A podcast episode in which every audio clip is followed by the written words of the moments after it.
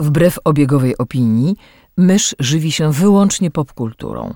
Jest zwierzęciem stadnym, które lubi dzielić się tym, co znajdzie ze światem. Jej naturalnym sposobem komunikacji jest przerywany śmiechem słowotok. Słuchacie podcastu Myszmasz.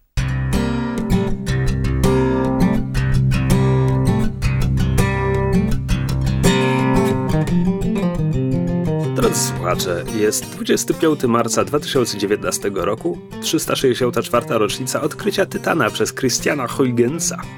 Zapraszam do 228 odcinka podcastu Myszmasz. Jakiej narodowości był Christian Huygens? Domyśl się. A, wiesz co, to może być holenderskie, to może być duńskie. To... Trafiłeś za pierwszym razem. E, cześć, jestem Krzysiek Ceran. E, słyszeliście już Kamila Borka, a z nami przy mikrofonie jest również cicha mysz. Myszu nie był cicho. Więc to był taki latający Holender. Ha, ha, ha, ha. Nieważne, bo odkrył planetę. Cicho tam. Ale on nie poleciał na tę planetę. Cicho tam, powiedziałam. Nie, nie tak odbywa się odkrywanie nowych planet. Tytan jest księżycem, nie planetą. Nieważne, ciała niebieskie. Planetoidą. Nie no, księżycem. Jest księżycem Czy Saturna. księżyce to nie są planetoidy? Nie wydaje mi się... Saturna, a nie Jupitera? Saturna. Aha, okej. Czekaj, Nie. sprawdzę. Witamy w podcaście astronomicznym. Nie, to, to, to, to bardzo ważne. Teraz Myszmasze niebieskie.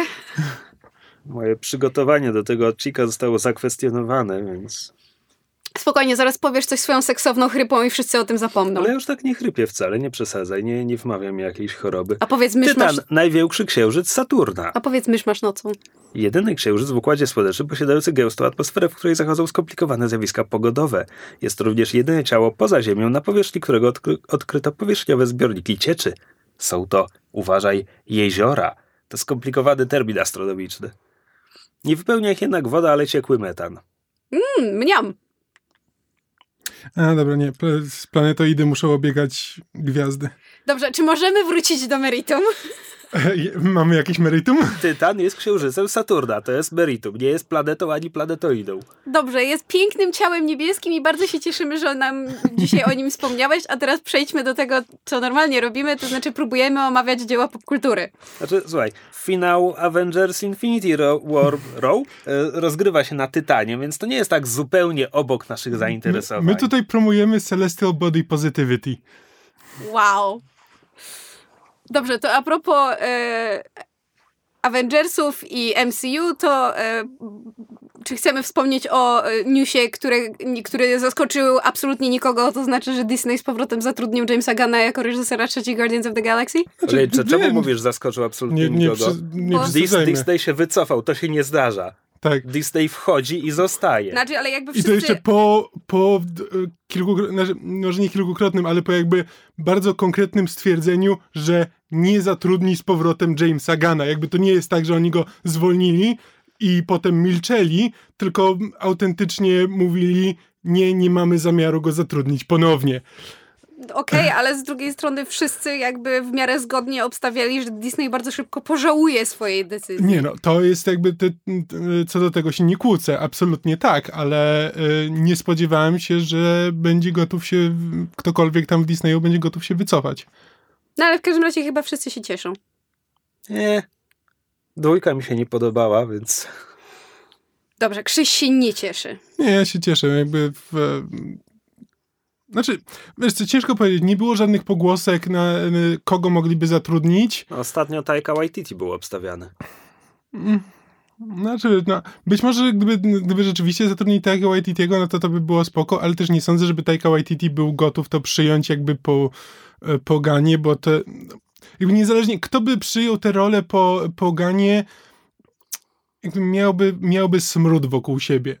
I to bardzo mocny. Szczególnie właśnie na przykład Taika Waititi, który no, robi coś podobnego, robi jakby robiąc e, Ragnarok, jakby robił coś, do czego drogę otworzyły mu poniekąd, e, otworzyli mu Guardiansi, e, więc teraz jakby wskoczył na pozycję po, e, po Ganie, to to by było takie trochę, e, więc e, właśnie wydaje mi się, że to może być ten problem, że nie było nikogo dobrego, kto byłby gotów e, przyjąć e, na siebie ten mm, ten smrodek. Ja w sumie jestem ciekawa, czy to też mogło wynikać y, z tego, że jakby Gunn miał bardzo duże wsparcie, w sensie jakby w show biznesie mm. ilość osób, która jakby się za nim wstawiła i, i, i, że tak powiem, pisała publicznie na temat tego, że, że są po jego stronie w, tej, w tym konflikcie, czy jakby tego nie nazwać, to, to po prostu jestem ciekawa, czy autentycznie byli reżyserzy, e, do których się zwracano na zasadzie hej, czy chcesz być reżyserem trzeciej Guardians of the Galaxy i ludzie im po prostu odmawiali na zasadzie jakiejś, jakiegoś takiego co? wsparcia. Nie, to jakby wiesz, nic na ten temat nie wiem, natomiast jestem tak po, po ludzku po prostu ciekawa, czy to wsparcie Gana wykraczało tylko wyłącznie poza, e, że tak powiem, szumne deklaracje. Mam, mam wrażenie, że Dave Batista był jedynym, który powiedział, że hej, ja, ja bez niego to, to w sumie nie chcę, zwolnijcie mnie. Znaczy, a, a to nie jest tak, że cała obsada Guardians of the Galaxy podpisała cała, wspólnie podpisała ten list? wspólny list, ale mhm. tylko Dave Batista potem poszedł dalej i powiedział, że w sumie to bez Gana mu nie zależy i, i zasadniczo Disney może go zwolnić. I no, tak wiesz, może Dave, Batista ma gorszych, może Dave Batista ma gorszych e, tych publicystów i po prostu reszta obsady też była tego zdania, tylko im kazali siedzieć cicho. Wiesz, tak, Dave Batista ma jakby karierę w zupełnie innej, zaczynał karierę w zupełnie innej dziedzinie, może ma trochę inną pozycję. E, też Potem jak... chciałabym zobaczyć, jak ktoś Dave'owi Batiście odmawia czegoś. Ja też nie spodziewałbym się tego, że, mm, że mnóstwo osób wystąpi rzeczywiście z takim bardzo mocnym poparciem właśnie w stylu Bati e, Batisty dla Gana, ale jakby wyobrażam sobie, że za kulisami jakby większość reżyserów by powiedziała, wiesz co, żebym to przyjął i żeby, żeby wziąć na siebie jakby reputacyjny uszczerbek, to to, to będzie kosztować. E no nic. Znaczy, nie wiem, biorąc pod uwagę, co się działo na przykład z Antmanem czy tak dalej, wyobrażam sobie absolutnie scenariusz, w którym biorą do tego filmu jakiegoś wyrobnika, o którym nikt dotąd nie słyszał i który dotąd nie hmm. miał kariery i po tym filmie też nie będzie miał kariery i siedzi nad nim trzech producentów i komisyjnie robią ten film. Wiesz co, tak, tylko że no, Ant-Man był w trochę innej sytuacji, no, że tak jakby był no, Ant-Man, numer jeden. E, nie wisiały nad nim żadne szczególne oczekiwania e, i nawet jakby się okazał kompletną klapą, no to okej, okay, nie będzie więcej Antmana w, w, w uniwersum Marvela. Trudno. E, podczas gdy mówimy o trzeciej części jakby filmu, który który odniósł duży sukces, jakby otworzył zupełnie zupełnie jakby nową część, nowy rozdział w uniwersum, y, w uniwersum Marvela. E, Disney poszedł w mocno w promowanie e, zarówno jakby pod względem jakby tego, co, tego czym są e, w kulturze różne, różne wersje tam Guardiansów, film, kreskówka, gra, cokolwiek, jakby to pomijając, no bo to wiadomo, zawsze, zawsze się robi. Jakby Guardiansi też mieli swoje miejsce w, ten, w Disneylandzie i w, to jest jakby, wydaje mi się, że część tego uniwersum, którego nie, nikt by nie chciał e, spisać na straty tylko dlatego, że coś, e, że nie mogą się dogadać z reżyserem. A ja mam jeszcze takie pytanie, bo pojawił się też kolejny trailer do Avengers Endgame e, i różne były dyskusje dookoła niego, ale ja mogę tylko. Bo ten trailer zaczyna się od scen z poprzednich filmów, czerni, bieli i kolorowo i tak dalej, a potem przeskakujemy do Hawkeye'a, który jest z córką i strzelają razem z łuku i w ogóle. I oni musieli te sceny dokręcić, bo Hawkeye niczego nie miał, co można by tutaj wkleić w czerni i bieli z czerwonymi akcentami, bo Hawkeye nikogo nie obchodził w poprzednich filmach i jest to dla mnie strasznie śmieszne. Tak, a z drugiej strony teraz cały internet się zachwyca nową fryzurą Hawkeye'a, jest Mohawkeye. Którą? On ma pięć różnych fryzur w tym No, te co ma podgolone boki i takiego irokeza wygląda zajebiście. No nieważne, w każdym razie chciałam nawiązać Wygląda do tego... jak czeski piłkarz. Ej, to i tak lepiej niż wcześniej, nie? Przynajmniej wygląda jakoś.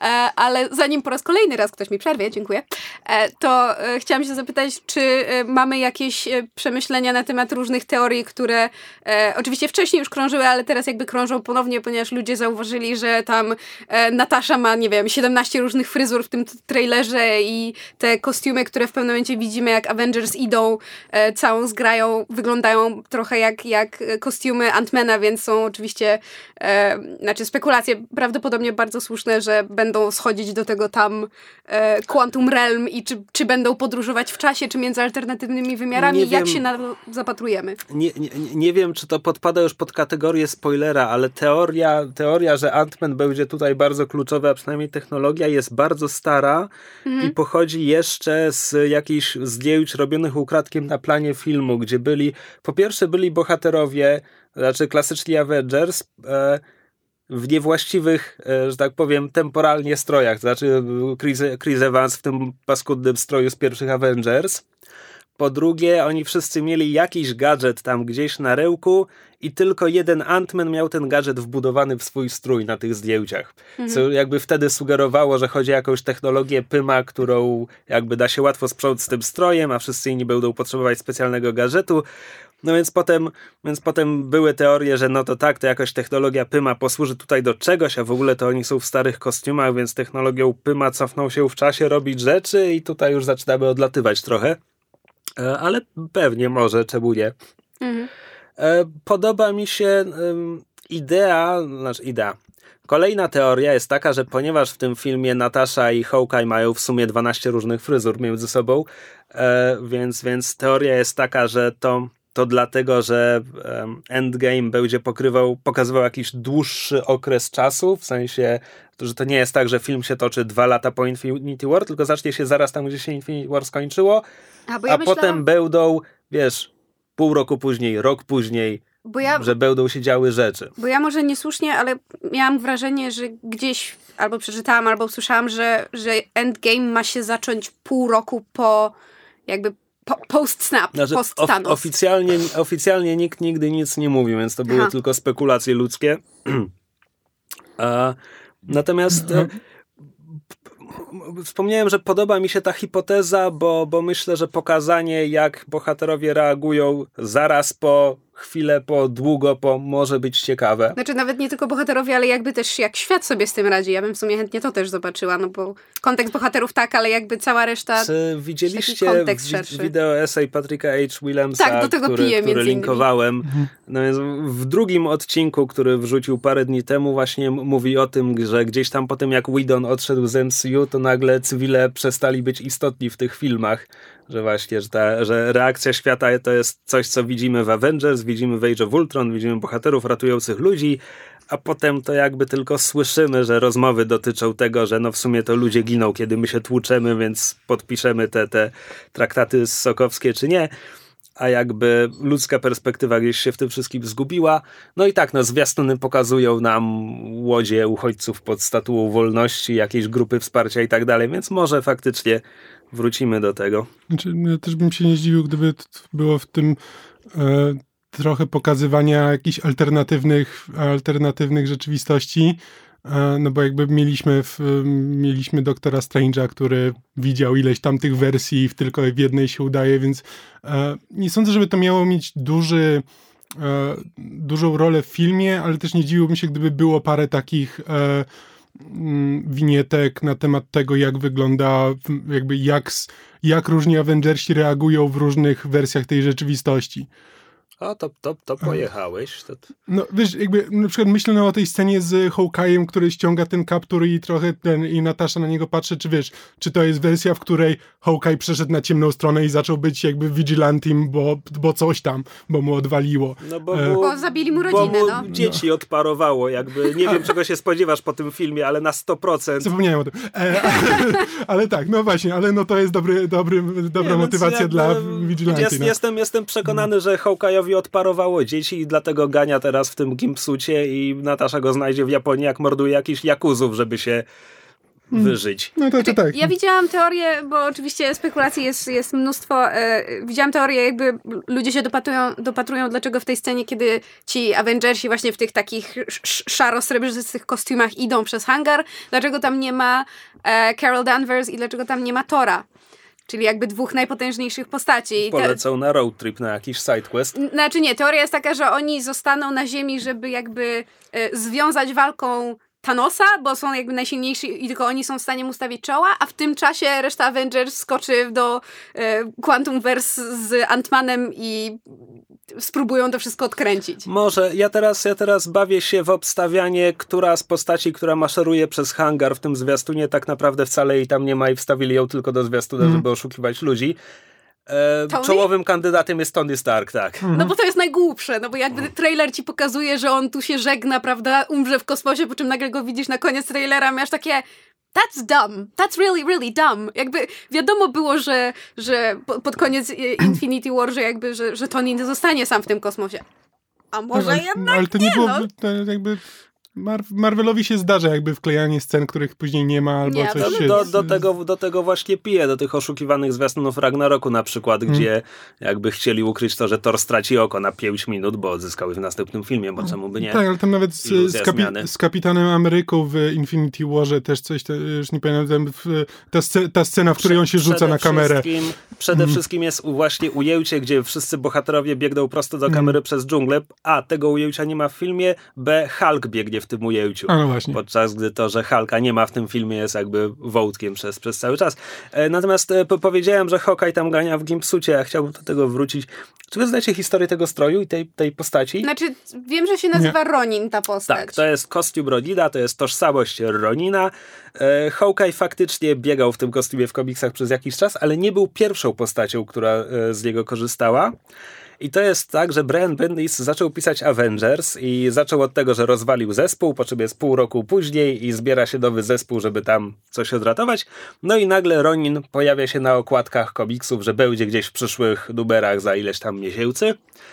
I internet wtedy mówi, hmm, hmm, to będzie Daredevil, prawda? Tak, to będzie Daredevil. Bendis pisał Daredevila, to będzie Daredevil. Daredevil jest Rodinem. I Bendis, ponieważ jakby wszyscy jest w internecie, przeczytał to i stwierdził, ja wam pokażę. No i w końcu Ronin ściąga maskę i dramatycznie okazuje się, że to jest kobieta. E, to absolutnie miał być Daredevil. tylko, tylko ten... E, tylko Bendis stwierdził, że koniecznie musi zaskoczyć e, czytelników. E, po czym ta kobieta stwierdziła, hej, e, ja już nie potrzebuję tego kostiumu, nie wiem po co w ogóle go nosiłam. Hawkeye, ty zmartwychwstałeś, a teraz kto inny jest Hawkeye'em, chcesz te ciuchy? To Okej, wezmę, dobra. Streszczam, minimalnie przeinaczam, ale zasadniczo tak to wyglądało. Super bohater z drugiej ręki. Tak, żeby było śmieszniej, potem Blade z tego korzystał też, też bez żadnego konkretnego powodu. Blade, w sensie ten łowca wampirów. Tak. Aha. Ha. Akurat do jego stylistyki to bardzo pasuje. E, No błagam cię, skórzany gimpsuit? e. Za mało kontrastowo. nie? Znaczy, wiesz co, w, w komiksach nie, nie, nie było dobrego ujęcia, które pokazywałoby, jak ten kostium wygląda w filmie, natomiast w komiksach on jest bardzo japońsko stylizowany, żeby pasował do tej ksywy Ronin, co miałoby jakikolwiek sens dla Daredevila, którego tak trochę szkolili na ninja. Nie miało to żadnego sensu dla każdej innej postaci, która z tego korzystała. To znaczy Maya Lopez, Hawkeye, Blade, żadna z tych postaci nie ma nic wspólnego z Japonią, więc ani ksywa, ani kostium na ninja kompletnie do nich nie pasują. No tak. To też była taka bzdura. Hawkeye, co wiemy o Hawkeye'u? Dobrze strzela z łuku. Kim jest Ronin? Gościem, który gania z mieczem i nunczakami. Jakby, jak to się łączy? Gdzie to się łączy w czymkolwiek? Okej, dużo myśli o Roninie. Bo to jest taki chwyt, to jest ten chwyt, gdzie widzisz, że ktoś miał fajny, znaczy ktoś pomyślał sobie, co byłoby fajne, co byłoby cool, a nie co miałoby jakikolwiek sens. Mhm. Więc zobaczymy, czy w filmie będzie to miało choć trochę sensu.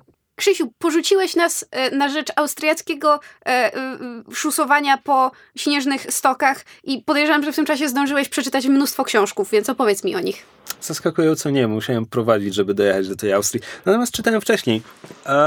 I możemy pozostać w komiksowie przez jakiś czas jeszcze, bo przeczytałem powieść pod tytułem The Con Artist. Co to ma wspólnego z komiksami? Con Artist. Con, jak konwent. A. Artist jak artysta rysujący komiksy. Con Artist. E, powieść autorstwa Freda Van Lente, który jest scenarzystą komiksowym. To, To jest jego tłumaczy. główne zajęcie. E, dużo zrobił dla Marvela, na przykład razem z Gregiem Pakiem pisał przez jakiś czas serię o Hulku, ale tak naprawdę o Herkulesie. Długa historia. E, w każdym razie Fred Van Lente jest... On ma też również kilka swoich jakby komiksów nie, niezależnych. E, ma jakby dość, dość dużo na koncie i on pisze takie rozrywkowe, zabawne rzeczy. Jakby z tego, z tego go kojarzę. Znaczy, to są komiksy, w których pojawiają się autentyczne emocje i tak dalej, ale zasadniczo przez większość czasu mamy do czynienia z, z komedią akcji.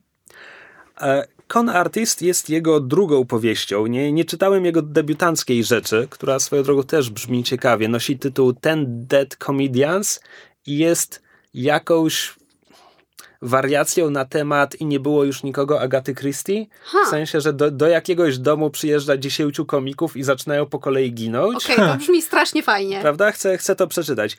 E, Con Artist z kolei jest kryminałem pod wieloma względami dość klasycznym, którego akcja rozgrywa się w trakcie San Diego Comic Con. W Alei Artystów Komiksowych. Znaczy, Pośrednio. również, ale, ale absolutnie nie tylko. E, mamy pierwszoosobową narrację, do tego tutaj jest jeszcze taki chwyt e, kojarzący mi się z filmami noir, bo to, to, cała ta pierwszoosobowa narracja to jest jedno długie zeznanie, więc od pierwszej strony wiemy, że nasz główny bohater ostatecznie opowiada całą tę historię przesłuchującemu go policjantowi. Naszym bohaterem jest Mike M., e, scenarzysta i rysownik komiksowy, przede wszystkim rysownik, który em, był asystentem i niejako uczniem legendarnego twórcy komiksów, który stworzył postać Mister Mystery dla wielkiego wydawnictwa, ale to było oczywiście praca na zlecenie, więc potem prawa do tej postaci miało to wielkie wydawnictwo, które jeszcze teraz parę lat temu zaczęło kręcić filmy i zarabia e, mnóstwo, mnóstwo milionów dolarów na tej postaci. Hem, hem. Hem, hem. E, to, to wydawnictwo nazywa się e, Atlas Comics. E, w pewnym momencie pojawia się głowa tego wydawnictwa, który nie pamiętam jak nazywa się w książce, ale absolutnie chodzi o to, że to jest Ike Perlmutter, czyli, czyli szef Marvela. E, e, tak, jakby tutaj to jest wszystko, że tak powiem, przykryte bardzo, bardzo cienką warstewką Aluzji. e, aluzji, tak. E, a jednocześnie jest to świat, w którym wciąż istnieje Marvel, wciąż istnieje DC. E, I pierwszego dnia konwentu zostaje zamordowany redaktor pracujący dla wydawnictwa Atlas, z którym nasz bohater wcześniej nie tylko się pokłócił, ale jeszcze pobił przy, przy mnóstwie świadków. E, No więc jakby od razu przesłuchuje go policja, tam, tam wiadomo, że oni się nie lubili, ten redaktor odbił żonę naszego narratora gdzieś po drodze. No Więc wszyscy sobie mówią, że nie tylko się pobili, ale jeszcze nasz, nasz bohater miał całe mnóstwo powodów, żeby go zabić. E, No a nasz bohater tego nie zrobił, bo jakby towarzyszyliśmy mu przez całą noc, wiemy co robił, no ale on nie bardzo ma alibi, nie, ma, nie bardzo może to udowodnić, tylko jakaś jedna... em, on je, jeździł rickshaw przez północy, żeby tam ochłonąć po pobójcy z redaktorem, więc ewentualnie tylko dziewczyna, która tą rickshaw kie- kierowała, może, może mu dać alibi, ale on oczywiście nie ma pojęcia, jak ją znaleźć i tak dalej. To jest punkt wyjścia. A, I teraz tak, zalet tej książki. E, jak mówiłem, co pisze Fred Van Lente, to jest zabawne. Znaczy, to jest bardzo subiektywna rzecz. Ja lubię jego poczucie humoru, mnie śmieszą jego dowcipy, więc dla mnie to była bardzo zabawna książka. E, I ja jestem wkręcony w, nie tylko w komiksy, ale też w czytanie o komiksach, o wydawnictwach i tak dalej. W związku z czym te wszystkie aluzje były dla mnie bardzo czytelne. Nie mówię, że były jakieś spektakularnie odkrywcze. Takim dużym emocjonalnym punktem gdzieś w środku książki, czy, czy nawet bliżej końca, jest taka długa przemowa naszego bohatera na temat szanowania twórców komiksów, na temat, na temat tego, co, co się dzieje z twórcami ze złotej ery, że oni teraz, wiesz, że, że muszą polegać na organizacjach charytatywnych, żeby mieć na opiekę medyczną teraz, kiedy mają już po 70-80 lat i jak bardzo to jest nie w porządku i tak dalej. I to jest wszystko to są tematy, z którymi ja mam do czynienia po prostu czytając strony o komiksach, czytając strony o twórcach komiksowych i tak dalej. E, Więc nie było tu dla mnie nic odkrywczego, ale wszystko to razem zebrane do kupy tworzy takie ładne tło dla tej powieści. Czym inaczej, tło sugeruje, że to jest dalszy plan. Tak, tak naprawdę to jest pierwszy plan tej książki. Te, te relacje, komiks, twórca, fan, wydawnictwo, to jest wszystko pierwszy plan tej powieści. Um, mam dwa problemy z tą książką. Pierwszy jest taki, że pierwsza połowa jest ogólnie lepsza od drugiej. To znaczy, w momencie, w którym wchodzimy w tę sytuację, kiedy dopiero to poznajemy, to jest wszystko bardzo fajne. Potem w drugiej połowie zaczynamy trochę powtarzać te same obserwacje, te same refleksje, tylko coraz mniej subtelnie. Mój drugi problem polega na tym, że opisałem wam zawiązanie akcji. To znaczy, główny bohater pobił się z redaktorem, którego potem znaleźli martwego. Kropka. To znaczy, główny bohater owszem nie ma alibi, ale nie ma żadnego dowodu, który łączyłby go z miejscem zbrodni, więc jakby trudno mi uwierzyć, że on naprawdę jest w sytuacji zagrożenia, że policja naprawdę wierzy, że on to zrobił w momencie, w którym żaden fizyczny dowód, nikt niczego nie podrzucił, żeby go wrobić. Nie ma niczego takiego. To jest sytuacja, sytuacja że dobra, 20 osób widziało, jak się pobili, i tyle. A jakby znaczy... ten redaktor był ogólnie nielubiany w środowisku komiksowym, wszyscy to wiedzą. Zwłaszcza, że policja jakby ma te trzy, to jest means, method i motive, no to w tym wypadku mają tylko motyw, a nie mają dwóch pozostałych, no więc może być co najwyżej ten e, osobą, e, person of interest. Tak. Tak, i tak naprawdę sugestia, że on jest w poważnych opałach i jakby wprost, wprost powiedziane, czemu on jest w poważnych e, opałach, to jest dopiero w trzech czwartych książki. I dopiero wtedy mamy takie, a dobra, czyli jednak, czyli jednak coś tam. Mhm. E, przez co te pierwsze, no mówię, trzy czwarte tam tak naprawdę nie ma napięcia takiego, jakiego potrzebuje kryminał w sytuacji, w której mówię, nie czułem, żeby ten gość był zagrożony. Znaczy, absolutnie byłem w stanie absolutnie był dla mnie wiarygodny jako gość, który wplątał się w niezwykłą sytuację i czuje potrzebę, żeby znaleźć tego prawdziwego mordercę, bo, bo sam czuje taką paranoję trochę, że jest zagrożony. Mhm. I, I jako takie jego, jego postępowanie mogę sobie tłumaczyć, że no on paranoicznie zakłada, że policja myśli, że to on i, i że naprawdę mogą go za to zamknąć. No tak. Ale tak obiektywnie absolutnie tego nie widziałem. Mhm. E, więc to są moje dwa główne problemy z tą książką. Poza tym cała reszta zasadniczo mi się podobała. Ostateczne wyjaśnienie o co chodziło, rozwiązanie sprawy jest takie. Sama zagadka kryminalna, okej, okay, mogę to kupić. Natomiast na koniec mamy jeszcze znowu powrót do tej atmosfery noir, bo mamy takie zawieszenie, gdzie nie wiemy, czy policja mu uwierzy i być może przyjmą wersję kogoś innego i być może naciski z góry będą takie, żeby go... I, i książka ma bardzo otwarte zakończenie, znaczy po prostu nie dowiadujemy się, jak to ostatecznie zostało rozwiązane. I szczerze mówiąc, nie wiem, na ile to pasuje do, do tej książki, bo ona po, poza tymi dwoma chwytami, to ona nie jest specjalnie noir. Aha. E, ale dobrze mi się to czytało, bardzo szybko mi się to czytało. Przede wszystkim e, książka mnie wciągnęła jak, jak rzadko która ostatnio i dlatego to wszystko jest fajne i zasadniczo polecam. Znaczy znowu, jeśli czytaliście jakikolwiek komiks Freda Van Lente, znacie jego poczucie humoru. Jeśli wam nie pasowało, to od razu obniżcie ocenę tej książki o dwa punkty, bo to jest duży element. Mhm. Plus jestem ciekaw w sumie, jeśli sięgnie po to ktoś, kto nie siedzi w komiksowie tak głęboko jak ja, to też jestem ciekaw, czy na przykład te obserwacje, które są tutaj poczynione, będą dla takich odbiorców czymś nowym. Masz ją w papierze czy w e-booku? E, mam ją w e-booku. Hmm, to nie pożyczysz. Logika tego mnie po prostu przerasta. No, nie można pożyczyć książki w e-booku. E, tak. E, I przeczytałem jeszcze jedną rzecz. Przeczytałem dwie rzeczy. To krótko powiem o obu. E, Shoot. Tak, e, żeby pozostać w komiksowie, e, przeczytałem wszystkie tomy Giant Days, jakie ukazały się po polsku. Słyszałam bardzo dobre rzeczy, nic o tym się, nie wiem. Wydaje mi się, że nie mówiłem jeszcze o Giant Days w Myszmaszu. Chyba nie, bo bym pamiętała. Prawda? Giant Days to jest seria, którą u nas wydaje Non-Stop Comics. Mam nadzieję, że nie przekroczyłem wydawnictwa, ani nie pomyliłem go z żadnym innym. E, oryginalne amerykańskie wydanie to jest Boom Studios, natomiast e, scenarzysta John Allison jest Brytyjczykiem. E, reży, tfu, reżyseruje całe brezę. E, rysują to dwie osoby. Początkowo Lisa Treyman, która pracuje w Disneyu jako artystka, jako tam chyba robi storyboardy, nie mhm. do końca. No w każdym razie jest artystką Disneya. Narysowała pierwszych sześć zeszytów i wszystkie okładki. Potem przejmuje to Max Sarin. E, rysowanie w sensie.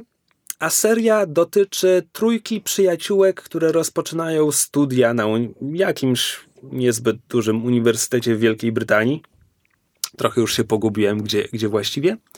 I to jest po prostu komedia obyczajowa, slice of life y, studentki na uniwersytecie.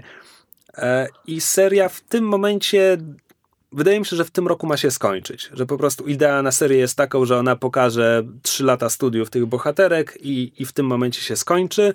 W Polsce na razie ukazało się już sześć tomów, więc jesteśmy dopiero pod koniec połowy drugiego roku. Mhm. Więc przed nami jeszcze pewnie drugie sześć tomów. A, I kurczę, trochę nie wiem, co dalej powiedzieć o tym komiksie. Poza tym po prostu, że jest znakomity w każdym względzie. Te... Czym, się, czym się ta znakomitość objawia? Bo ja jakby ja o Giant Days słyszę od dłuższego czasu same dobre rzeczy, ale jakby nie wiem na czym to, to, ta, to, to dobro polega. Znaczy tak, po pierwsze Allison zaczął to pisać jako komiks internetowy, więc gdzieś tam jest początek historii, którego ja nie znam, bo w tej formie w druku wchodzimy i na pierwszej stronie mamy powiedziane, że hej, to jest trzeci tydzień studiów i po prostu w jednym dymku jest streszczenie, co się wydarzyło przez pierwsze dwa tygodnie, Aha. ale tego nie czytałem. Mamy trzy bohaterki. Um, Jezus Maria, zaraz wyjdzie na to, że zapomniałem już imiona. E, Ester, która jest gotką e, i e, co chwila się zakochuje i odkochuje.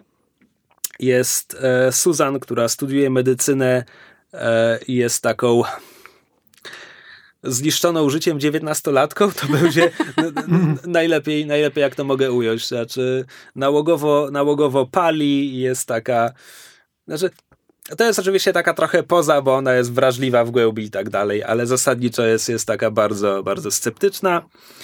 E, I jest e, Daisy, która, która jest taka najbardziej naiwna, optymistyczna, e, jakby wrażliwa, otwarte serce na ludzi. I tak, one wszystkie się przyjaźnią. To nie jest tak, że tam jest jakieś. One wszystkie mają różne charaktery, ale uzupełniają się, wszystkie są dla siebie przyjaciółkami, pomagają sobie nawzajem, e, więc to nie jest e, konflikt charakterów, to jest raczej one kontra świat. Um, I komiks, kurczę, on po prostu działa. E, działa tak. Każdy zeszyt opowiada stosunkowo zamkniętą historię jednocześnie jest napakowany żartami. E, na wielu poziomach to są, to są dialogi, to jest humor sytuacyjny, to jest po prostu to, jak niektóre kadry są narysowane i co tam się dzieje. Do tego stopnia, że tam praktycznie każda strona to jest jakiś żart. E, plus do tego dochodzi, mamy ciągniętą fabułę, jakieś wątki, które, które wracają z zeszytu, z zeszytu na zeszyt, e, zwłaszcza na przykład relacje interpersonalne, bo tam pojawia się, pojawiają się jacyś, jacyś chłopacy, z którymi te dziewczyny wiążą się w dłuższe związki. E, Daisy, spoiler do pierwszego tomu, jakby zmaga się ze swoją seksualnością, po czym po czym dokonuje zasadniczo coming outu, czy najpierw sama się przekonuje, kogo właściwie lubi, potem, e, potem zaczyna się wiązać w jakieś związki z dziewczynami. E, I to jest wszystko bardzo ładnie poprowadzone. Um, I naprawdę jakby poza tym, poza tym mogę powiedzieć tylko tyle, że to jest strasznie sympatyczne, strasznie ciepłe, niesamowicie zabawne. To jest autentycznie jeden z najśmieszniejszych komiksów, jakie czytałem. Hmm. E, I jest to po prostu znakomicie wykonane. A czytałeś po polsku czy w oryginale? Po polsku. Po polsku polskie tłumaczenie jest bardzo dobre. No właśnie chciałam zapytać. To znaczy tak, nigdy nie czytałem go w oryginale, natomiast polskie tłumaczenie jest śmieszne, jest bardzo fajnie stylizowane miejscami. To znaczy dobór słownictwa, jakiego używa tłumacz, bardzo, bardzo pasuje. Nie wiemy, jak się nazywa tłumacz. Nie zanotowaliśmy. Mogę, mogę wygooglać. E, natomiast w trakcie tych sześciu zeszytów, tfu, tomów, e, w trakcie tych sześciu tomów e, mam wrażenie, że tam trzy razy trafiłem na jakieś co? Tak, więc tego cięcia montażowego i tak nie zdołasz ukryć, w związku z czym mogę powiedzieć, że w, trak w trakcie tej przerwy e, wygooglałem tłumacza i okazuje się, że było ich dwóch, bo pierwszy tom przełożył Wojciech Góralczyk, a potem od drugiego dalej robił to Bartosz Sztybor. Mhm. E, natomiast nie zauważyłem jakiejś różnicy między pierwszym mhm. i drugim tomem dużym, dużej. Końcówki. Dzisiaj mam problem z końcówkami. Um, rozdwajają mi się. E, wow. I e, w tych, Dowcip kosmetyczny, proszę Państwa. Przez te sześć tomów mam wrażenie, że tam były w sumie może ze trzy takie poważniejsze błędy, z czego jeden to był taki, mam wrażenie, że korekta czegoś nie wyłapała, że po prostu jest tam wariacja na temat słowa, że je, są dwa słowa, jedno z nich powinno było zostać wykreślone, coś, coś w tym rodzaju, a dwa inne to było takie niezręczności, przy których bardzo, że tak powiem, czytając polski dymek widziałem, co było w angielskim. Och, takie są to, najgorsze. No ale to są, to są trzy błędy na Nie, sześć ja tomów. rozumiem, absolutnie. To jest, naprawdę to jest, to jest bardzo, bardzo dobre, przyzwoite. bardzo dobre tłumaczenie komiksu. A, i, chyba, I chyba tyle. No nie będę dłużej powtarzał raz po raz. To jest po prostu, to jest obyczajówka o studentkach, ale jest świetna. Jest jakby to, czego nie lubię w sitcomach, to jest to, że postaci w pewnym momencie zamieniają się w karykatury samych siebie, Mhm. a tutaj, pomimo tego, że egzystujemy w takim trochę realizmie magicznym, bo czasami to nie jest, to nie jest komiks, który bardzo twardo stołpa po ziemi i czasami pojawiają się jakieś wizje, czy jakieś dziwne, po prostu dziwne rzeczy zaczynają się dziać. Gdzieś tam doczytałem, że ten John Allison ma też kilka innych serii e, i one nominalnie wszystkie toczą się w tym samym świecie, a niektóre z nich są wręcz paranormalne. I Giant Days nominalnie też jest w tej samej rzeczywistości, więc może to się jakoś wiąże z tymi, tymi komiksami. No, po prostu wiesz, w pewnym momencie pojawia się nocny wymiar, w którym egzystują ludzie, którzy nie śpią nocami. Jakby, więc, więc czasami są tam jakieś odjazdy. A a, a pomimo to te postacie jakby pozostają sobą, znaczy nie, nie, nigdy nie są sprowadzone do, do karykatur. Mhm. Jest, jest to po prostu strasznie fajne i tyle. Polecam wszystkim, jest to naprawdę jeden z najlepszych komiksów, jakie, jakie czytałem od bardzo dawna. A mówiłeś jeszcze o drugiej rzeczy. Tak, i to będzie już bardzo szybko. E, przeczytałem debiutancką powieść Anny Kańtoch, Miasto w zieleni i błękicie. Przynajmniej wydaje mi się, że to jest jej debiutancka powieść, ponieważ zasadniczo jest słabsza od wszystkich innych książek, które czyta, czytałem jej, więc zakładam, że została napisana jako pierwsza. E, I sięgnąłem po nią. Znaczy, ja zawsze lubię Annę Kańtoch i zasadniczo przeczytałem większość tego, co napisała, więc miałem na liście, żeby kiedyś to nadrobić. Natomiast dopiero niedawno w sieci trafiłem na informację, że ta powieść rozgrywa się w tym samym świecie, co opowiadania o Domeniku Jordanie, które tak strasznie lubię. No to jak już przeczytałem, że o, to jest ten świat, no to koniecznie muszę to przeczytać. E, I teraz nagle rozumiem, chyba, czemu czytając opowiadania o Dominiku Jordanie, ja zawsze miałem wrażenie, że ten świat jest taki trochę niedookreślony. Bo ten świat został określony w tej powieści Aha. i po prostu Kajtoch potem nie powtarzała pewnych informacji. E, i, I najwyraźniej popełniłem błąd, nie czytając jej na początku. No, to nie jest tak, że przez to fabuła opowiadań była dla mnie niezrozumiała, czy coś takiego, ale po prostu pewne informacje o świecie, których zawsze brakowało mi w opowiadaniach, są tutaj. E, Natomiast sam, sama postać Dominika Jordana się tutaj nie pojawia. Fabuła dotyczy, zasadniczo mamy dwójkę głównych bohaterów. Chodzi o to, że jest, jest jakaś wyspa, którą zajęło, mm, nazwijmy to, imperium kolonialne. Nie wiem, ile kolonii ona zasadniczo ma. Ona? Ta imperia, Jezus ma. Ale ta wyspa jest, jest jedną z nich, przy czym skolonizowali ją już wieki temu. E, Na tej wyspie wciąż są pozostałości rdzennego ludu. Ten rdzenny lud uprawia swoją magię. E, To imperium wyznaje chrześcijaństwo, ale jednocześnie jest to chrześcijaństwo, w którym są święci obdarzeni magiczną mocą przez coś.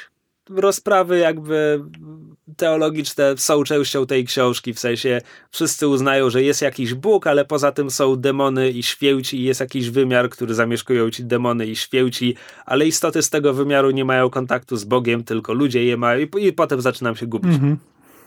W każdym razie mieszkańcy tego imperium uważają magię tych rdzennych mieszkańców za coś złego, że, że ten parają, wchodzą w konszachty z demonami, że to jest złe, chociaż zasadniczo tech, że tak powiem, mechanika, na, na bazie której święci obdarzają mocą kapłanów, jest dokładnie ta sama, jak to, jak, jak te demony obdarzają mocą tych magów. No w każdym razie w tym, w tym świecie, w, w tym mieście dochodzi do morderstwa i są przesłanki wskazujące na to, że to morderstwo popełnił ten mag pochodzący z tych rdzennych mieszkańców wyspy. W związku z czym wśród tej imperialnej części ludności narasta niechęć do magów, ale i szerzej do tych um, rdzennych mieszkańców. I w to wszystko wrzucona jest e, główna bohaterka. Jezus Maria, czytałem to dwa tygodnie temu, powinienem pamiętać takie rzeczy. Główna bohaterka imię na, ma, ma na M, Melisandre bodajże, Melisandra, coś takiego. E, która jest e, z mieszanej rodziny, w sensie ma, ma krew zarówno imperialną, jak i tą rdzenną. Wychowywała się wśród tych e, w, w imperialnej części wyspy, ale w wieku lat bodajże 13 zginęła. Po czym została wskrzeszona przez Boga tych rdzennych mieszkańców, ponieważ ten Bóg tak sobie wybiera ludzi, którzy zostaną czarownikami. To znaczy wskrzesza jakieś kogoś, kto dopiero co zginął, obdarza go swoją mocą i tak dalej. No od momentu wskrzeszenia y, potem z, była wychowywana przez rdzennych mieszkańców, żeby nauczyć się kontroli nad swoimi darami. Więc jest tak by dzieckiem tych dwóch światów, przez co oczywiście nie pasuje do końca ani do jednego, ani do drugiego. E, ale wraca, wraca do tej imperialnej części już jako tam młoda kobieta, właśnie w momencie, w którym tuż przed tym, gdy zostaje dokonane to morderstwo i zostaje poproszona o pomoc w śledztwie przez przyjaciela Seudziego i tutaj na scenie pojawia się archetyp, nie archetyp, prototyp Domenika Jordana, bo to nie jest on, ale to jest postać podobna charakterologicznie, to znaczy to jest człowiek z nizin, który swoim talentem i umiejętnościami jakby osiągnął dobrą pozycję, jest prawnikiem, e, jest prawnikiem jakiegoś bardzo ważnego hrabiego, mhm. w związku z czym niczego mu w życiu nie brakuje, ale sam czuje się trochę nieswojo pośród tych arystokratów. Znaczy nieswojo, potrafi z nimi przebywać, ale go nudzą. No. On jest zasadniczo bardzo znudzony, w związku z czym ma przyjaciela Seudziego, któremu pomaga w śledztwach, ponieważ jest taki znudzony, a ma mnóstwo talentów, które się wtedy przydają. Mhm. E, nie będę już próbował sobie przypomnieć, jak nazywa się archy...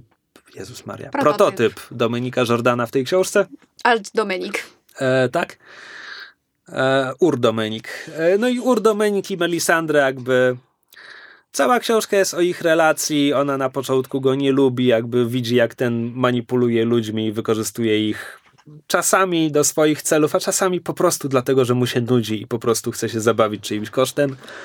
E, I wikłają się w to śledztwo, które trwa prawie rok. Tam po drodze padają kolejne ofiary. Te stosunki między imperialnymi i rdzennymi mieszkańcami są coraz gorsze. Mhm.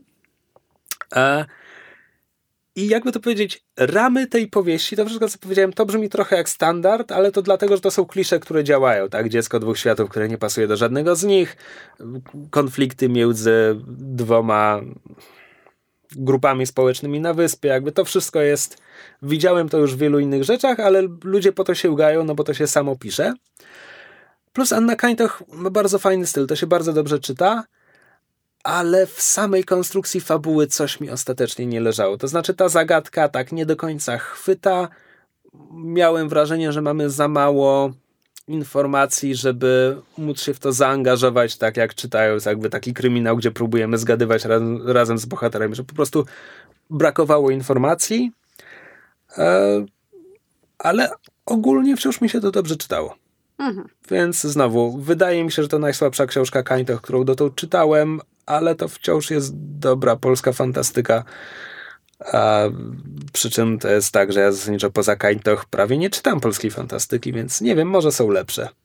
Znaczy próbowałem i się zniechęcałem. Znaczy, i... z tego co ja wiem, z tego co liznałam polskiej fantastyki, to jednak Kańtoch jest dość powszechnie uważana za jedną z lepszych pisarek polskiej fantastyki. No więc nie będę sobie robił krzywdy, nie będę się ugał po Ja ci parę mogę podetknąć.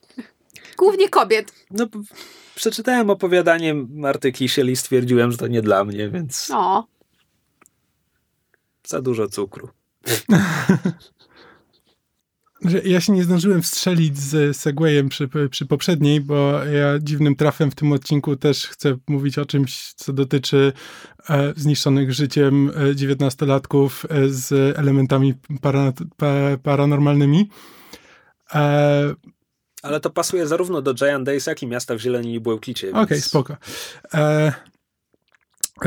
E, e, ponieważ postanowiłem, jakby od, czasu do czasu w Myszmaszu jakby wspominam o grach i zazwyczaj, zazwyczaj do gier je, są gorące krzesła, ale w Myszmaszu... Krzesła mają przerwę. Krzesła mają przerwę, to po pierwsze, a po drugie jakby w Myszmaszu staram się mówić o takich grach, które spokojnie mogłyby być pierwszą grą, w którą kiedykolwiek ktoś zagrał, nawet jeśli nigdy, e, nigdy wcześniej nie, nie sięgał po, e, tego typu roz, rozrywkę. A czekaj, wiem do czego zmierzasz. To będzie o Into the Woods. Night in the Woods. Night in the Woods. Into the Woods to musical Sondheima. Okej, okay, tak. Nie o tym. Tak. E, więc ta gra się nazywa Night in the Woods. E, I to jest e, zasadniczo gra bardzo skupiona na jakby fabule, na pisaniu. Gameplayowo tam jest mało do, jakby do takiego typowego grania. E, historia jest o młodej dziewczynie, dwudziestoletniej dziewczynie, która... Jest kotem. Do tego, do tego, tak, do tego jeszcze dojdę. Jest... Ale to jest bardzo ważna informacja, jest kotem.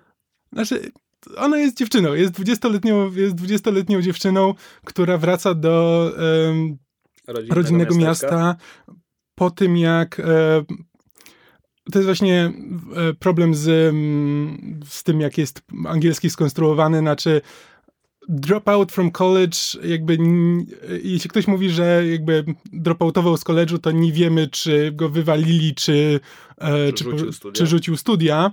E, no ale, ale wiemy, że jakby była na studiach i, post, i, albo postanowiła je rzucić, albo, albo została wywalona, to jakby przez, przez pewien czas się nie, e, nie wyjaśnia do końca.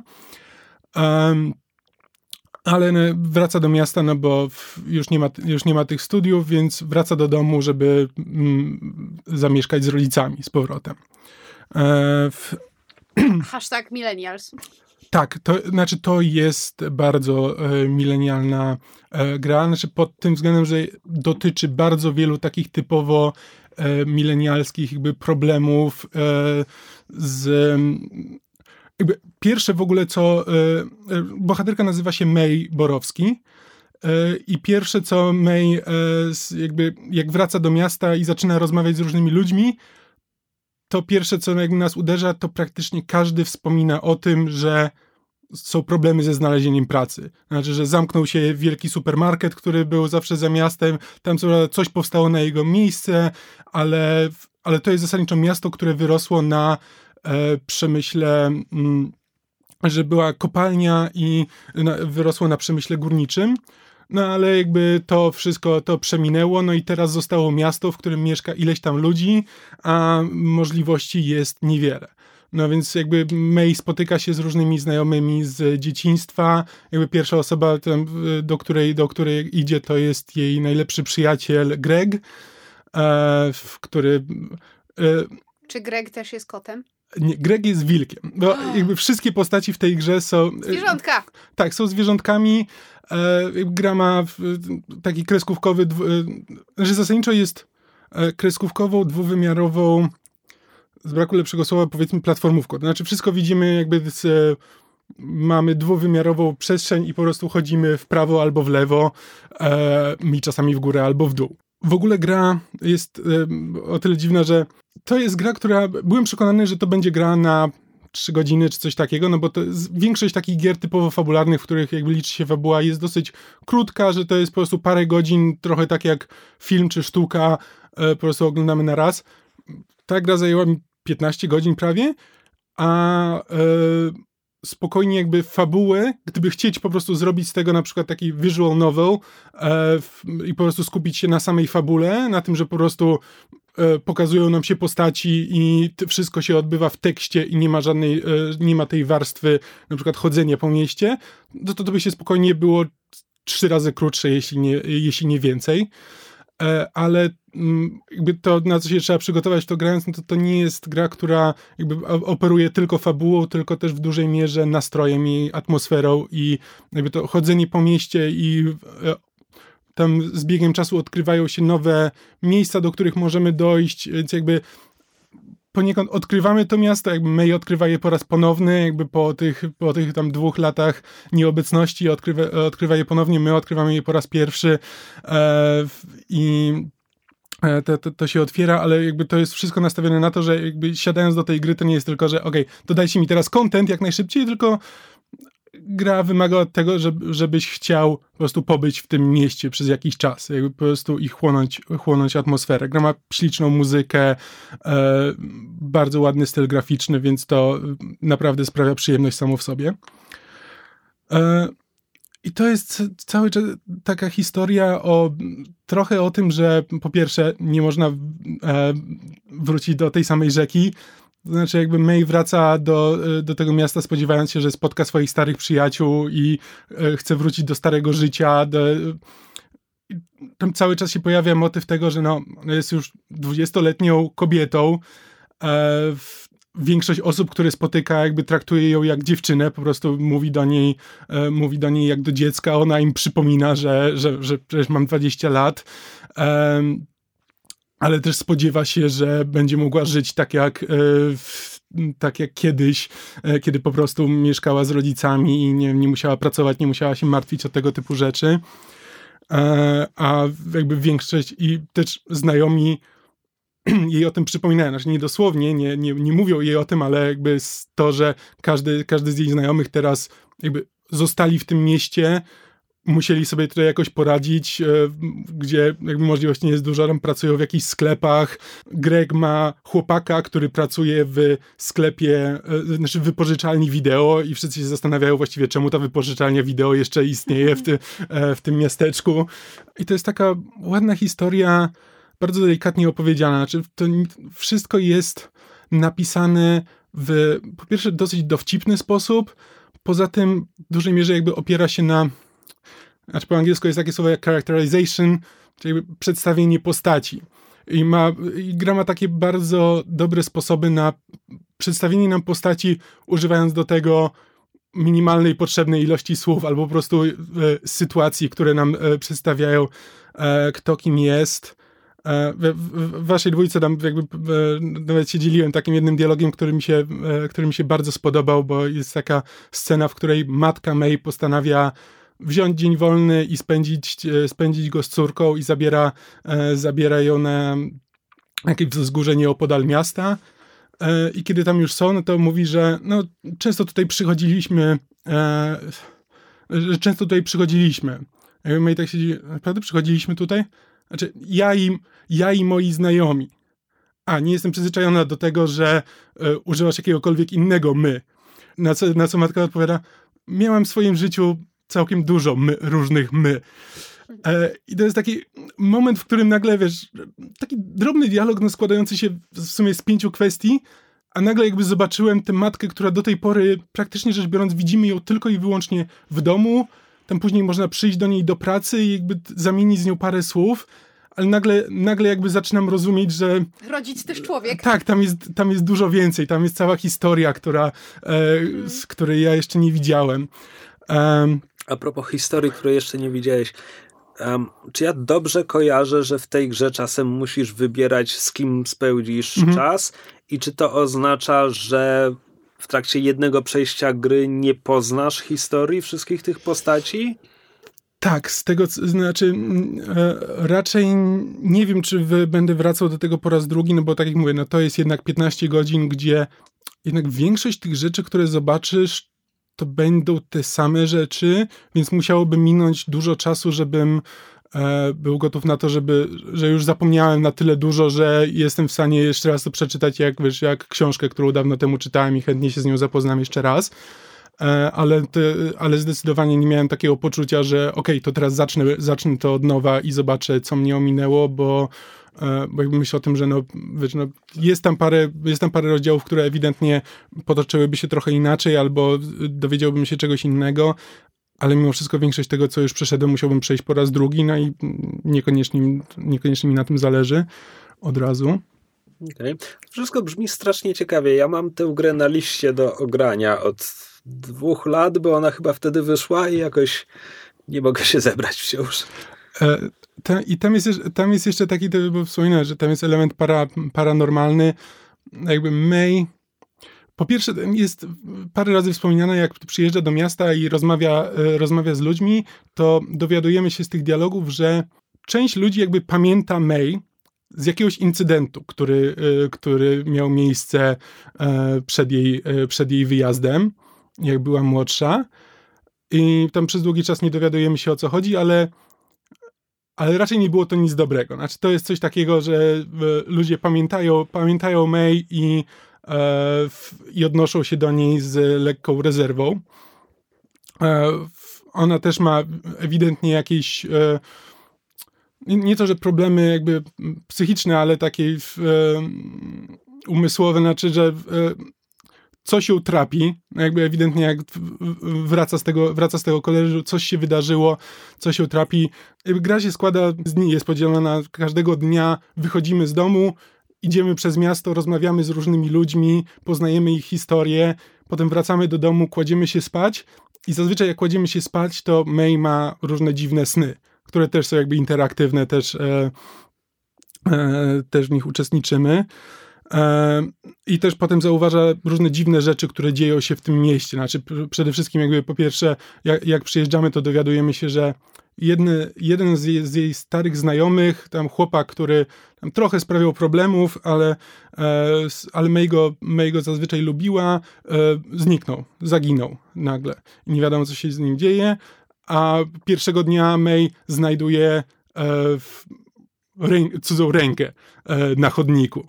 E, I to wszystko ma taki trochę Twin Peaksowy klimat, gdzie jakby coś się w tym miasteczku dzieje, ale nie jesteśmy pewni, czy to jest taki element magicznego realizmu, czy to jest tylko wytwór wyobraźni May, czy ona ma jakieś problemy psychiczne, jakby widzi rzeczy, które, e, które nie mają miejsca. To chyba nie jest do końca Twin Peaks, tylko Blue Velvet. Zaczyna się od tego, że ktoś znajduje odcięte ucho na trawniku? Okej, okay, być może. Nie oglądałem. Ja też nie. E... Ale linczowskie w każdym razie. Znaczy tak, jest, jest taki, taki trochę, trochę dziwnego klimatu, gdzie coś, coś się dzieje. E, I to wszystko korzysta. Znaczy tak, nie chcę tutaj wracać do dyskusji o Captain Marvel i o tym, czy uniwersalna historia może być bardziej dla kogoś e, niż dla kogoś innego, bo to jest uniwersalna historia, to jest jakby historia o powrocie do domu, o e, próbie e, przywrócenia młodości e, e i zmianach, e, ale korzysta z bardzo wielu E, motywów, które zdecydowanie będą więcej znaczyły dla amerykańskiej publiczności. Znaczy w ogóle jakby samo doświadczenie mm, znaczy powrót, jakby wyjazdu do, na studia jest e, bardzo mocno amerykańskie. Znaczy wiadomo, w Polsce też ludzie wyjeżdżają na studia z mniejszych miejscowości i tak dalej, e, ale też nie ma, ma zupełnie inny bagaż. Znaczy tam jest w pewnym momencie też mowa o tym, że no rodzina May musiała musiała sporo poświęcić, żeby ona mogła wyjechać do tego, e, do tego koledżu, żeby było ją stać na to, żeby, e, żeby pójść na studia. E, I to ma, i to ma też i to, jak zmieniają się mm, amerykańskie miasteczka, jakby na czym wyrosły i jak sobie teraz, jak sobie radzą współcześnie, też jest w pewnym stopniu jakby konkretnym, konkretnym amerykańskim doświadczeniem. Przy czym no, nie wydaje mi się, żeby cokolwiek miało być niezrozumiałe dla, dla polskiego gracza, nawet jeśli nie zna zupełnie amerykańskiej kultury, no to e, większość motywów jest na tyle zrozumiała, na tyle uniwersalna, że to, nie ma, to nie ma większego znaczenia. W Polsce też jest dużo małych miasteczek, które cienko przełdą. No wiem, wiem, właśnie o tym mówię, że dlatego to są takie wiążą się, w Ameryce wiążą się z tym bardzo, bardzo jakby konkretne zjawiska, bardzo konkretne problemy, które niekoniecznie się pokrywają w 100% z tym, co jakby, e, z czym borykałoby się polskie miasteczko. E, I jakby jaką, jaką miało historię. I też jak duże jest małe miasteczko w, w Stanach, a jak duże jest małe miasteczko w Polsce. Jakby to są dwie jakby zupełnie, zupełnie różne kategorie. E, jakby nie widzimy do końca tego miasta. Jakby całe, całe nasze doświadczenie tego miasta, no to e, sprowadza się do tych kilku jakby statycznych plansz, przez które, przez które przechodzimy, e, ale, jest, e, ale jest tego więcej. I e, jest mnóstwo takich delikatnych, delikatnych smaczków. Ja w tym momencie mam na, na tapecie po prostu z, e, screena z tej gry e, jakby z samego wejścia do miasta. Znaczy w momencie, kiedy wchodzimy do, wchodzimy do miasta jest e, jest plansza, miasto się nazywa Possum Springs i jakby pierwsze, pierwsze, co jest podpisane, to, że dawna stolica hrabstwa Deep Hollow. Co już samo w sobie ma jakby znaczenie w symbolice, w symbolice gry. E, jakby w, wielokrotnie jest powtarzane jakby to Deep Hollow, jakby mm, jest kwestia tego, że May jakby czuje czegoś jej czuje, czegoś jej brakuje. E, Tilas się kłania. E, Czuję głęboką pustkę. tak, a potem jest motto miasta, które też mm, na polski się dziwnie tłumaczy, więc e, najpierw powiem po angielsku e, You're not lost, you're here. E, Nie jesteś, nie jesteś zagubiony, jesteś tutaj. I to też jakby, to są takie drobne rzeczy, jakby praktycznie wszystko, praktycznie każda historia ma e, jakąś relację z e, takim ogólnym em, ogólnym motywem przewodnim e, tego, z czym, boryka się, z czym boryka się May.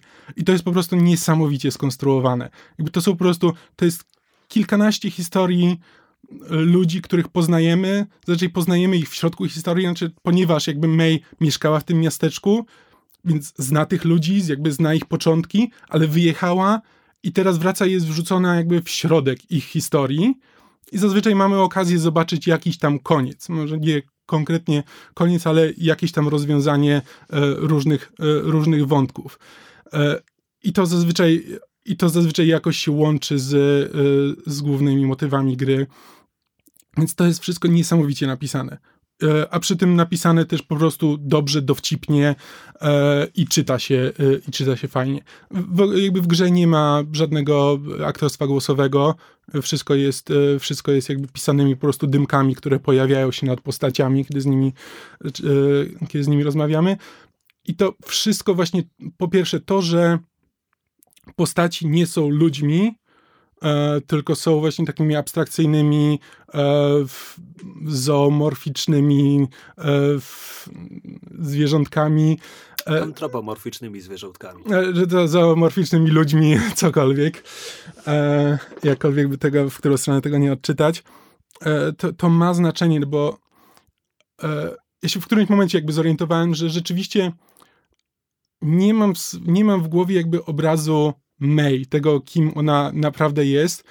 E, jakby widzę ponieważ ona jest po prostu kotkiem, którego widzę na ekranie, to jednak zupełnie inaczej bym ją postrzegał, gdyby ona była na przykład przedstawiona jako rzeczywiście dwudziestoletnia kobieta. E, że e, jakby zorientowałem się, że rzeczywiście przez, na początku gry ja też ją traktuję jako dziewczynę, no bo ona jest, bo ona się zachowuje jak, zachowuje jak młoda dziewczyna, ma poczucie humoru, jakby pewną te, taką nieodpowiedzialność, e, która, e, która bardziej mi się kojarzy z nastolatką e, niż, niż z dorosłą kobietą, no ale ona przypomina co jakiś czas, że, że ona już jest kobietą, że ona ma 20 lat e, i że czemu wszyscy traktują ją jak dziecko. E, jakby to, że to, że jakby nie widzimy tych postaci, nie mamy jakby ich przedstawienie nie powoduje, że od razu mamy jakieś konkretne skojarzenia. Bo gdybym widział 20-letnią kobietę zachowującą się tak jak May w tej grze, no to bym pomyślał na początku, że ona jest strasznie nieodpowiedzialna. A tak to, to mogę zbudować sobie to wyobrażenie o niej zupełnie od nowa i to nie jest takie, takie proste. Okej, a, a nie miałeś takich ezopowych skojarzeń, że jakaś postać jest lisem, więc spodziewasz się, że to będzie jakiś cwaniak? Znaczy, trochę te, mm, te przedstawienia jakby zazwyczaj są.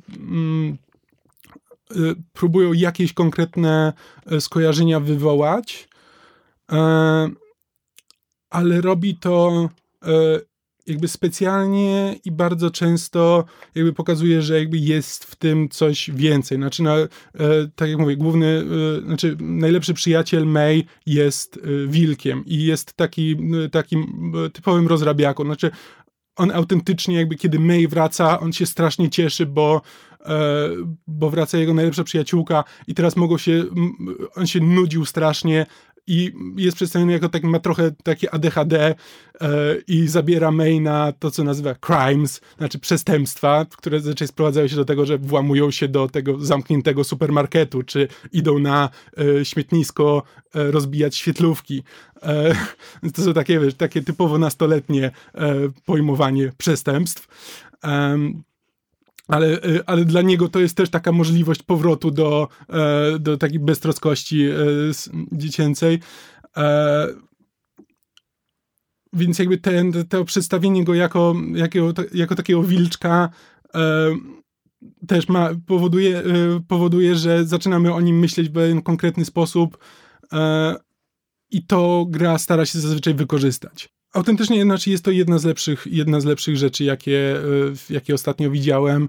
Sprawiło mi to dużo przyjemności i tak mówię, no zdziwiłem się, że to, to jest tak długa gra, ale absolutnie nie żałuję tego i też nie uważam, że gdyby była krótsza, gdyby e, dało, się, dało się to przejść e, szybciej, to byłaby lepsza, bo, e, bo to nie o to chodzi. Jakby ewidentnie jakby gra, grze zależy na tym, żebyśmy zżyli się z samym miastem, tak samo jak z May. I miasto jest też e, postacią, która, e, która ewoluuje i o której dowiadujemy, dowiadujemy się więcej. I tak jak wszystko, e, tak jak mówiłem do tej pory, ma wszystko związek z tym, co, co gra nam próbuje powiedzieć, przekazać z jakimś głębszym przesłaniem. Więc absolutnie to polecam. I mówię, no to jest coś, co E, można, w co można zagrać, jakby nigdy w życiu nie mając e, w, w, ręku pada albo nie grając w żadną inną grę, e, bo większość polega na tym, że po prostu chodzimy po mieście i klikamy przycisk, żeby z kimś porozmawiać. Czasami się pojawiają minigierki, ale one zazwyczaj nie są nastawione na um, jakby jakąś taką konkretną zręczność, czy coś, co by wymagało um, E, wymagało fizycznych umiejętności od, od gracza, tylko to są takie bardziej e, rzeczy, które rozbijają rutynę, e, rutynę gry i też jest tam, można je wygrać albo przegrać, ale to nie jest tak, że jeśli przegramy taką grę w cudzysłowiu, to musimy ją zacząć od nowa, czy coś, tylko to się po prostu, to jest, to, to staje się elementem, elementem historii.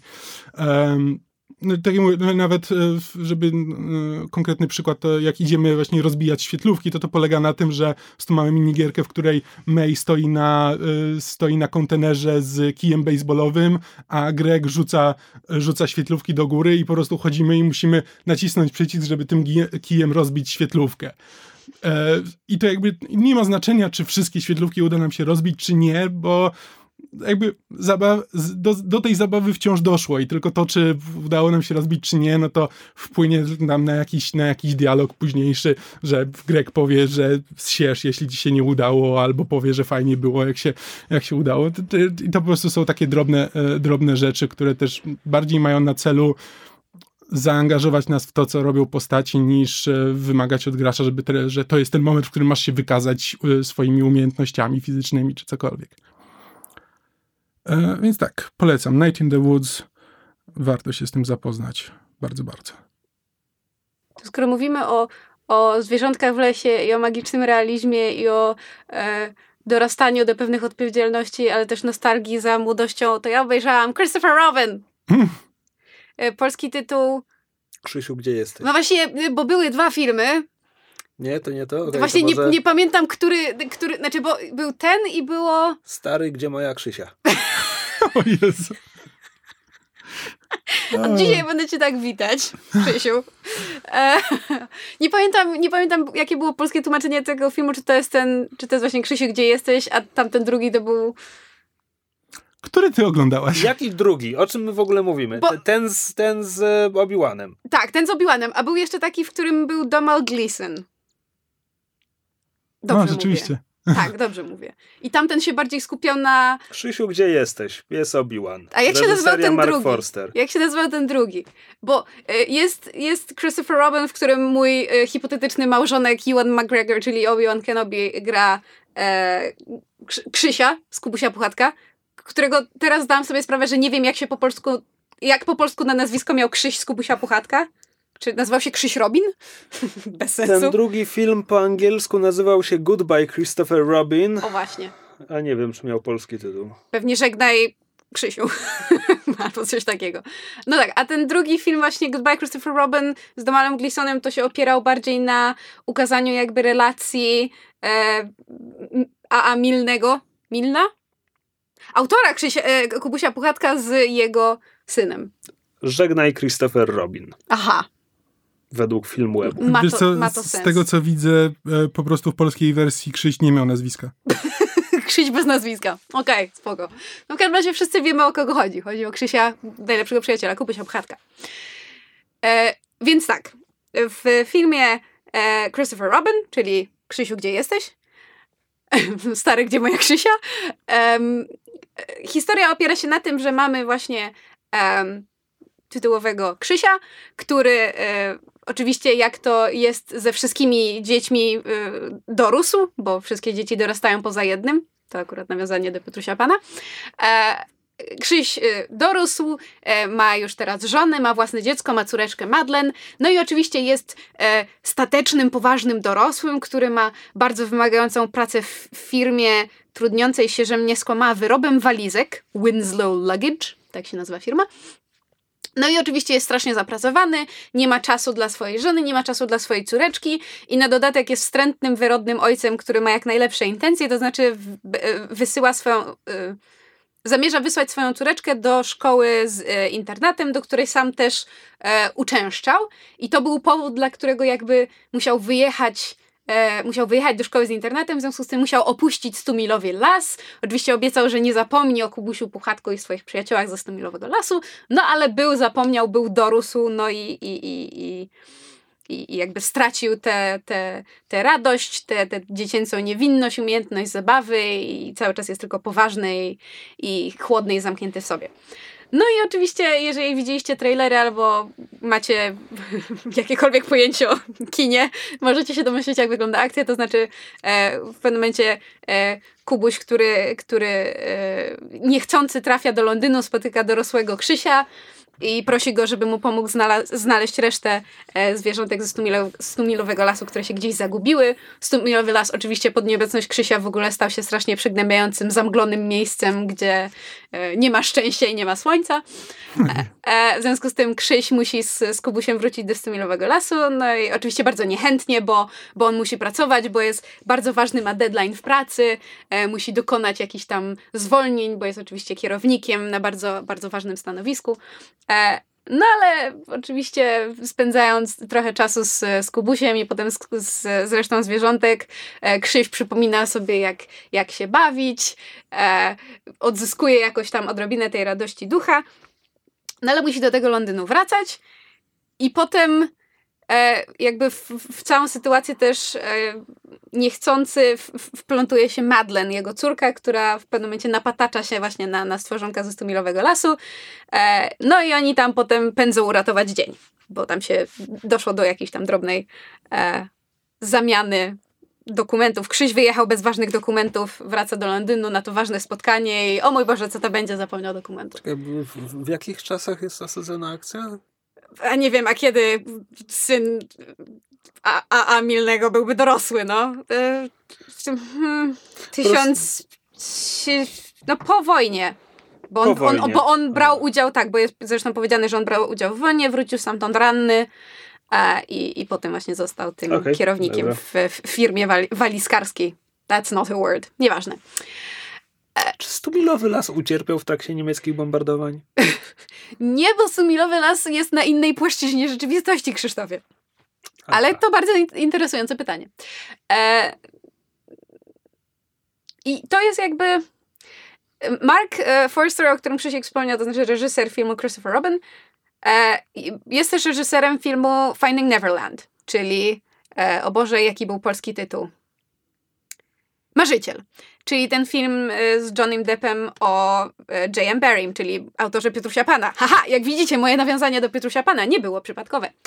I to jest film, który ma bardzo podobny klimat. To znaczy, mamy tego dorosłego, który ma bardzo specyficzny kontakt ze, ze swoją jakby młodzieńczą naturą. W wypadku oczywiście Krzysia to jest e, e jakby próba odzyskania tego, tej dziecięcej e, niewinności, naiwności i umiejętności zabawy.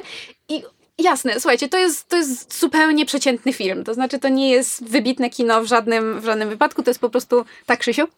E, Mark Forster jest też e, reżyserem World War Z i Quantum of Solace. Połącz mi to tematycznie.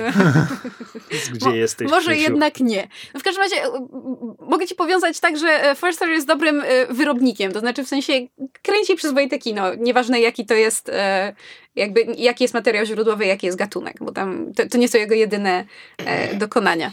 Tak, Krzysiu? Wyreżyserował też film Kaznodzieja z karabinem. Nie pomagasz, ale dziękuję, że mi przerwałeś.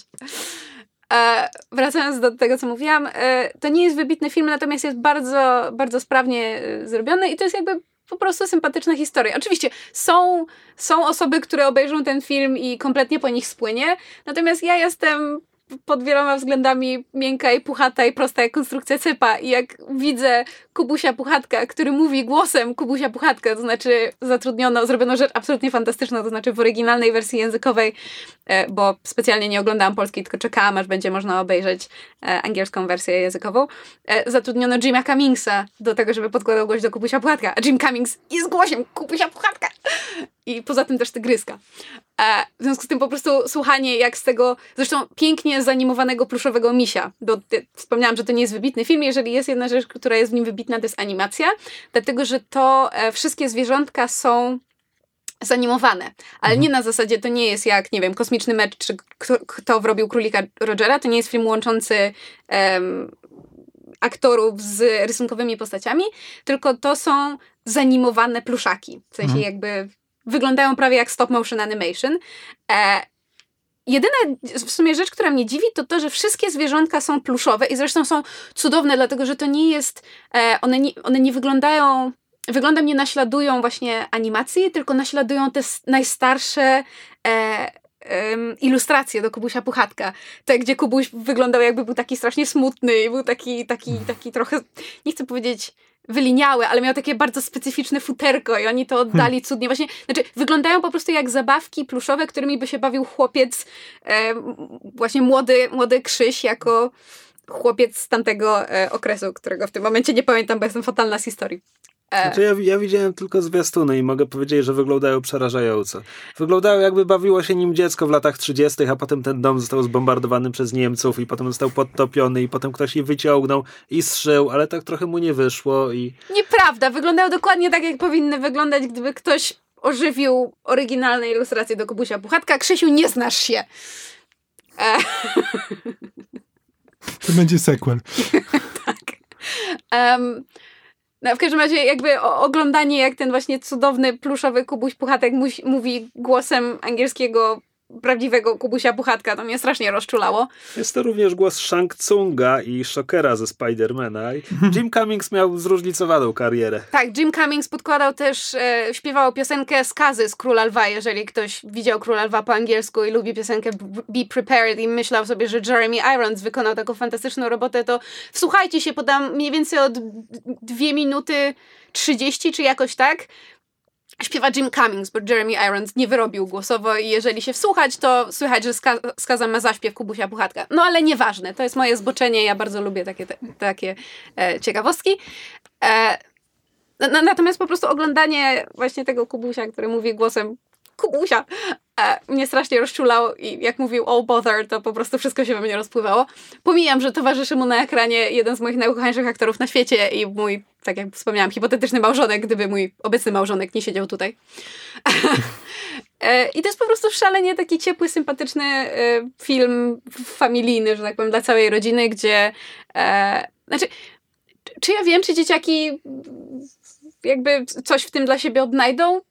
Pewnie tak, no bo jakby są te właśnie pluszowe, zanimowane zwierzątka, które są szalenie urocze, ale w dużej mierze mam wrażenie, że to jest właśnie jednak film przede wszystkim polegający na, na nostalgii i na tym takim e, właśnie uczuciu, które, które ma szansę wzbudzić w, w, powiedzmy w ludziach w naszym wieku, czyli właśnie milenialsach, bo na przykład została, muzyka, która została napisana do filmu w wielu e, miejscach jakby wykorzystuje melodię oryginalnej piosenki Kubusia Buchatka.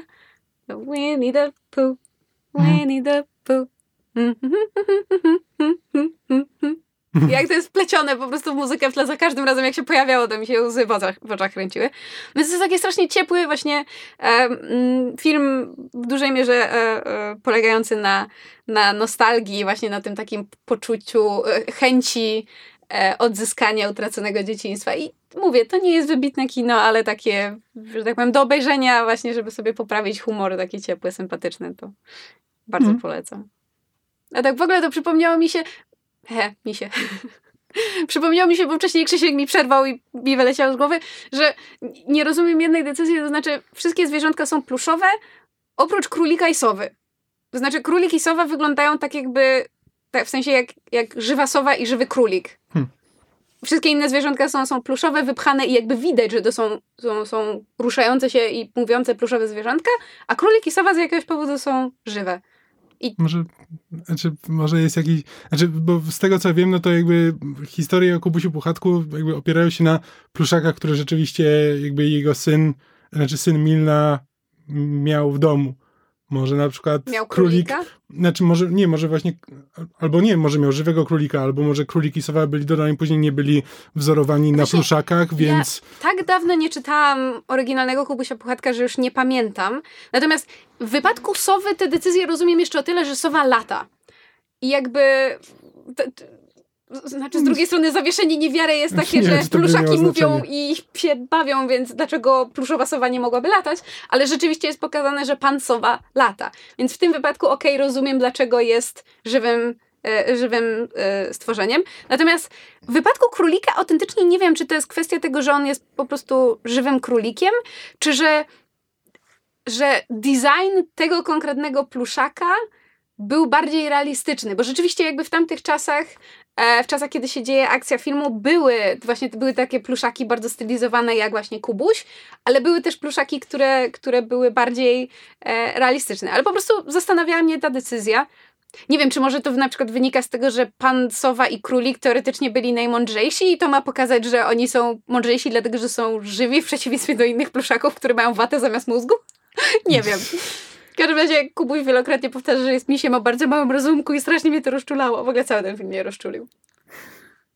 No. Tak, Krzysiu. Mumia e, z Brendanem Fraserem miała swój serial animowany potem, ponieważ to był początek XXI wieku i wtedy wszystko miało seriale animowane. Jestem zafascynowana, dlaczego o, o tym mówisz. Jim Cummings podkładał głos pod Imhotepa. A w Baldur's Gate był Mińskiem.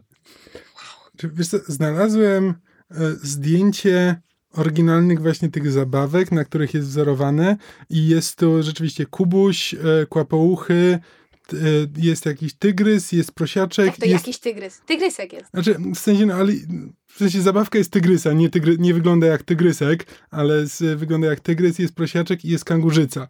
I nie ma rzeczywiście wśród tego królika ani sowy. Więc może właśnie, może stąd to się wzięło. A, widzisz, to może dlatego. No może te po prostu te są wzorowane na oryginalnych zabawkach, a ponieważ nie było na czym wzorować Okej, ten, to... a to teraz mam dla ciebie bardzo istotne pytanie, ale chyba sama sobie zaraz na nie odpowiem pod tytułem dlaczego kangurzątko, którego nie ma na tym oryginalnym zdjęciu jest pluszowe, a nie rzeczywiste, a potem sobie pomyślałam, że głupio by było, gdyby pluszowa kangurzyca miała prawdziwe kangurzątko. Tak, to jest. Ale ojejku, jakie są cudowne te, te zwierzątka. Zgooglajcie sobie, jak wyglądały oryginalne e, ten pluszaki, które miał, miał pr- prawdziwy Krzyś, bo są absolutnie cudowne. I ja rozumiem argument Krzysia, że one są trochę upiorne, bo rzeczywiście wyglądają jakby je wyciągnięto ze zbombardowanego Londynu, ale są takie cudne. Z drugiej strony moją ulubioną rozrywką, jak z rodzicami jeździłam po całej Europie, było odwiedzanie Muzeum Zabawek i kochałam właśnie oglądać takie sterane życiem pluszaki. Widać, że były kochane. No. To tyle w tym tygodniu. Dziękujemy Wam bardzo za uwagę. Jak zwykle zachęcamy do y, zostawiania nam komentarzy czy mm, kontaktowania się z nami. Możecie y, pisać komentarze pod tym odcinkiem na YouTubie albo na którymkolwiek z naszych licznych fanpage'y, albo wysłać nam maila na którykolwiek z naszych licznych maili. Wszystkie możecie znaleźć na podsłuchane.pl. Tam się można z nami kontaktować albo stalkerować nas w internecie, bo oczywiście wszyscy jesteśmy tam e, w różnych formach i na różnych social media. Bardzo zachęcamy do e, wystawiania nam ocen na iTunes, bo podobno nam dobrze robią na PR i marketing i inne mądre słowa związane z social media. E, możecie też nas słuchać na Spotify i wszędzie tam, gdzie można znaleźć zajebiste podcasty, na przykład inne nasze produkcje z podsłuchane.pl, jak chociażby sesje na podsłuchu w naszym autorskim świecie Ghostpunk, gdzie Krzyś nam prowadzi super RPG, którego możecie też oglądać na YouTubie, bo jest też w w formacie wideo na kanale podsłuchane.pl. I Ostatni odcinek był fajny. tak, o, ostatni odcinek był fajny. I to tyle. Pozostałe też były niczego sobie. Nie, no tak, ale ostatni był najfajniejszy. A zalisz żdy i owszem. I, I to tyle od nas. Dzięki za uwagę i do usłyszenia w następnym odcinku za dwa tygodnie. Cześć! Na razie. Jim Cummings był też doktorem robotnikiem w Czy możesz przestać? Jezus Maria! Cześć!